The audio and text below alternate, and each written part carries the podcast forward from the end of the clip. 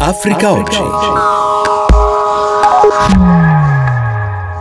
Un saluto da Luca Del Ponte, questo è Africa Oggi, l'appuntamento di Nigrizia con le principali news della settimana. Sono passati poco più di tre anni da quel 22 febbraio 2021 quando l'ambasciatore italiano Luca Attanasio fu ucciso assieme al carabiniere Vittorio Iacovacci e l'autista Mustafa Milambo in una imboscata dai contorni ancora tutti da chiarire nei pressi di Goma, capitale del Nord Kivu, nella R di Congo. Il trio viaggiava a bordo di un convoglio umanitario del PAM, Programma Alimentare delle Nazioni Unite, e mentre il Nord Kivu continua a sanguinare per l'avanzata del gruppo ribelle filo ruandese M23, oramai alle porte di Goma, il processo sull'uccisione di Attanasio, Iacovacci e Milambo ora si allontana. La giudice dell'udienza preliminare Marisa Mosetti ha infatti disposto il non luogo a procedere per i due funzionari ONU Rocco Leone e Mansur Luguru Ruagaza accusati di omicidio colposo. Nella sua decisione la giudice Mosetti ha fatto valere la consuetudine internazionale a riconoscere l'immunità di funzionari legati all'ONU, posizione già presa dal Ministero degli Esteri. La Procura di Roma ha però annunciato che impugnerà in appello la decisione della giudice. Segue il caso Attanasio un suo omonimo, il giornalista, reporter e scrittore Luca Attanasio, specializzato in geopolitica, conflitti, Africa e diritti umani. Il 22 febbraio è tornato a parlarne su Domani. Per il giornalista Luca Attanasio, sul caso Attanasio ci si sta allontanando dalla verità. Non sta emergendo sostanzialmente nulla, anzi sì. sta emergendo più caos caos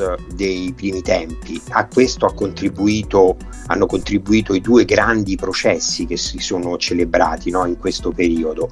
Uno a carico dei due funzionari del PAM, Rocco Leone e Mansur Ruagazza, accusati e conclamatamente trovati colpevoli di la dico in termine tecnico, omesse cautele, sì. ma dietro questo articolo c'è un atteggiamento di gravissima responsabilità e, e qui bisogna capire fino a che livello sia questa responsabilità. Sì.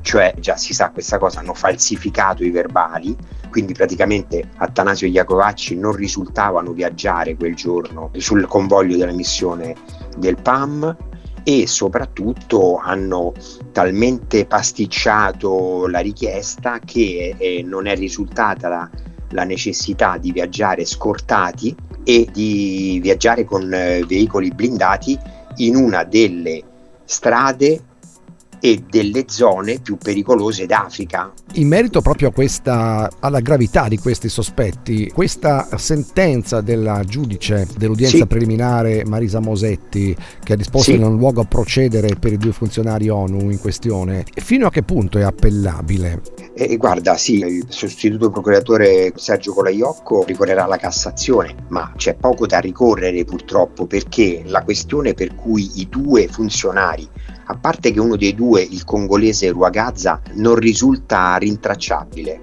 cioè praticamente è scomparso e questo in un periodo in cui risulta ancora essere in servizio del PAM, cioè una cosa veramente sì. paradossale cioè praticamente il PAM ci sta dicendo che un suo dipendente risulta irrintracciabile ma nello stesso tempo viene regolarmente pagato. Ma il problema qual è? Che il PAM sostanzialmente si rifiuta di mandare a processo i suoi due dipendenti invocando l'immunità diplomatica. Questa cosa in realtà è vigente eh, nei rapporti tra gli stati e tra le diplomazie, diciamo, non è che se la sono inventata per il caso Attanasio. Il problema è che la questione è talmente grave e, tal- e talmente evidente il fatto che ci sia una loro responsabilità che ci si aspettava un atteggiamento di minor rifiuto da parte di questo organismo dell'ONU e che in qualche modo aiutasse, coadiuvasse per arrivare a un minimo di verità sulla questione, diciamo, capito? Peraltro su questa sentenza pesa moltissimo il fatto che lo Stato italiano non si è mai costituito parte civile e che due esponenti di alto rango della Farnesina che sono stati chiamati a testimoniare, come, sì, a testimoniare nella quinta e penultima udienza un mese fa abbiano sostanzialmente avallato la richiesta del PAM. Cioè non, l'Italia non, non, ha neanche sì. mosso un dito, non so se mi spiego. Sì. Ecco. Senti sì. Luca, questo comportamento del PAM getta anche un'ombra sulla credibilità dell'ONU stessa? Bravissimo Luca, sì, eh, senza dubbio, anche perché su tutta questa questione pesano le dichiarazioni di Rocco Leone contraddittorie tra di loro. Leone viaggiava eh, nella macchina insieme ad Attanasio quando è successo il fatto. Non si capisce sì, bene sì. che tipo di interessi potrebbe poi andare a coprire anche questa scarsa collaborazione da parte di questa agenzia, la PAM, eh, in seno all'ONU. Ma bravissimo, ma poi oltretutto in tutta sta storia a noi ci interessa capire soprattutto due aspetti, movente e mandante. Il tutto poi chiaramente condito nella salsa Congo, eh, perché stiamo parlando di una situazione ingestibile. Ecco, il luogo dove è successo il, il fatto, cioè tra Goma e Rushuru è una zona che al momento, diciamo tutte quelle zone lì del Kivu del nord, sì. sono talmente inagibili e inarrivabili che vi faccio un esempio proprio classico, nelle recenti elezioni a dicembre non sono stati allestiti seggi, cioè sì. proprio è, è, come se fosse una zona extraterritoriale, anzi non è più extraterritoriale, è territoriale ma del Ruanda, perché sì. lì l'M23, i gruppi filo-ruandesi sono in completo mm, controllo purtroppo. Sì, infatti il rischio è che l'R di Congo perda completamente il controllo e la giurisdizione su questi territori. Assolutamente appunto dominati da questo gruppo ribelle filo ruandese, come hai detto esatto, l'M23. l'M23. E, esatto. e tra poco se ne vanno anche i caschi blu dell'ONU da questa zona qui. Esatto, esatto, odiatissimi dalla popolazione, cioè la MONUSCO, la forza di interposizione dell'ONU, che è lì con un contingente enorme, armatissimo, armatissimo, uno dei più armati, non solo ha fallito, cioè nel senso che continuano stragi, quello che viene chiamato giustamente il genocidio del Congo.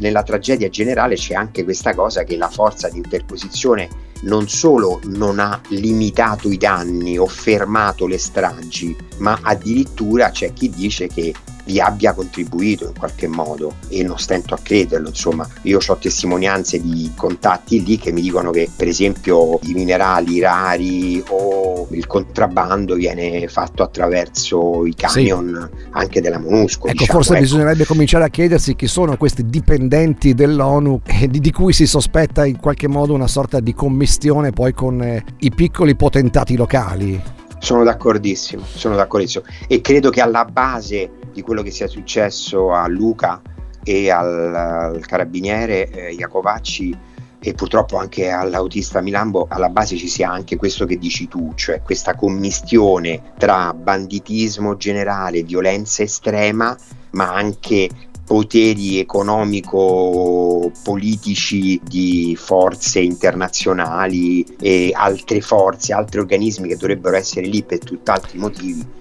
e che invece ne perseguono altri. Così il giornalista, reporter e scrittore Luca Attanasio sull'instabilità generata dalle forze di interposizione ONU nelle zone di guerra, sulla mancata volontà di fare luce sulla morte del nostro ambasciatore in R di Congo e sulla necessità di ripensare ad una presenza internazionale nuova che non si basi più su logiche coloniali. E adesso parliamo di nuove rotte migratorie. Michela Trevisan. Non solo la rotta del nord verso l'Europa, per i migranti dell'Africa occidentale la meta più ambita sono diventati ora gli Stati Uniti, che tentano di raggiungere con un viaggio lungo e rischioso che comincia con un volo aereo verso il Nicaragua, paese del Centro America che non limita l'ingresso di cittadini africani. Una volta atterrati a Tegucigalpa inizia il percorso via terra attraverso Honduras, Guatemala e Messico fino ad arrivare al confine meridionale degli Stati Uniti. Il fenomeno ha registrato un vero e proprio boom lo scorso anno con un numero di migranti africani arrivati in Messico che è stato nove volte superiore rispetto al 2022. Secondo i dati del Ministero degli Interni governi messicano nel 2023 sono arrivati nel paese quasi 60.000 africani, mentre l'anno precedente erano solo 6.500. Le principali nazionalità di provenienza sono Mauritania, Senegal, Angola, Guinea, Nigeria e Camerun. Per tutti il sogno è quello di riuscire ad attraversare quell'ultimo confine. Per arrivare fin lì pagano tra gli 8 e i 20 mila dollari e dunque è un traffico che è estremamente redditizio per le reti criminali che lo gestiscono, favorite dalla sempre più capillare capillare diffusione dei social network e di piattaforme online attraverso le quali contattano i potenziali migranti. Questa nuova ondata migratoria, favorita dalla riduzione della rotta mediterranea verso un'Europa sempre meno accogliente, si sovrappone al flusso di persone dall'America centrale e meridionale, ma anche da Cina, India, Bangladesh ed altre nazioni asiatiche. Un movimento che sta esacerbando i già difficili rapporti tra Stati Uniti e Messico e mettendo sotto pressione lo stesso presidente Biden, attaccato dai repubblicani a Washington, ma anche da sindaci e governatori degli stati di confine, per non essere stato in grado di controllare un fenomeno che sta diventando ingestibile. Grazie a Michela Trevisan. Per questo episodio è tutto, grazie dell'ascolto.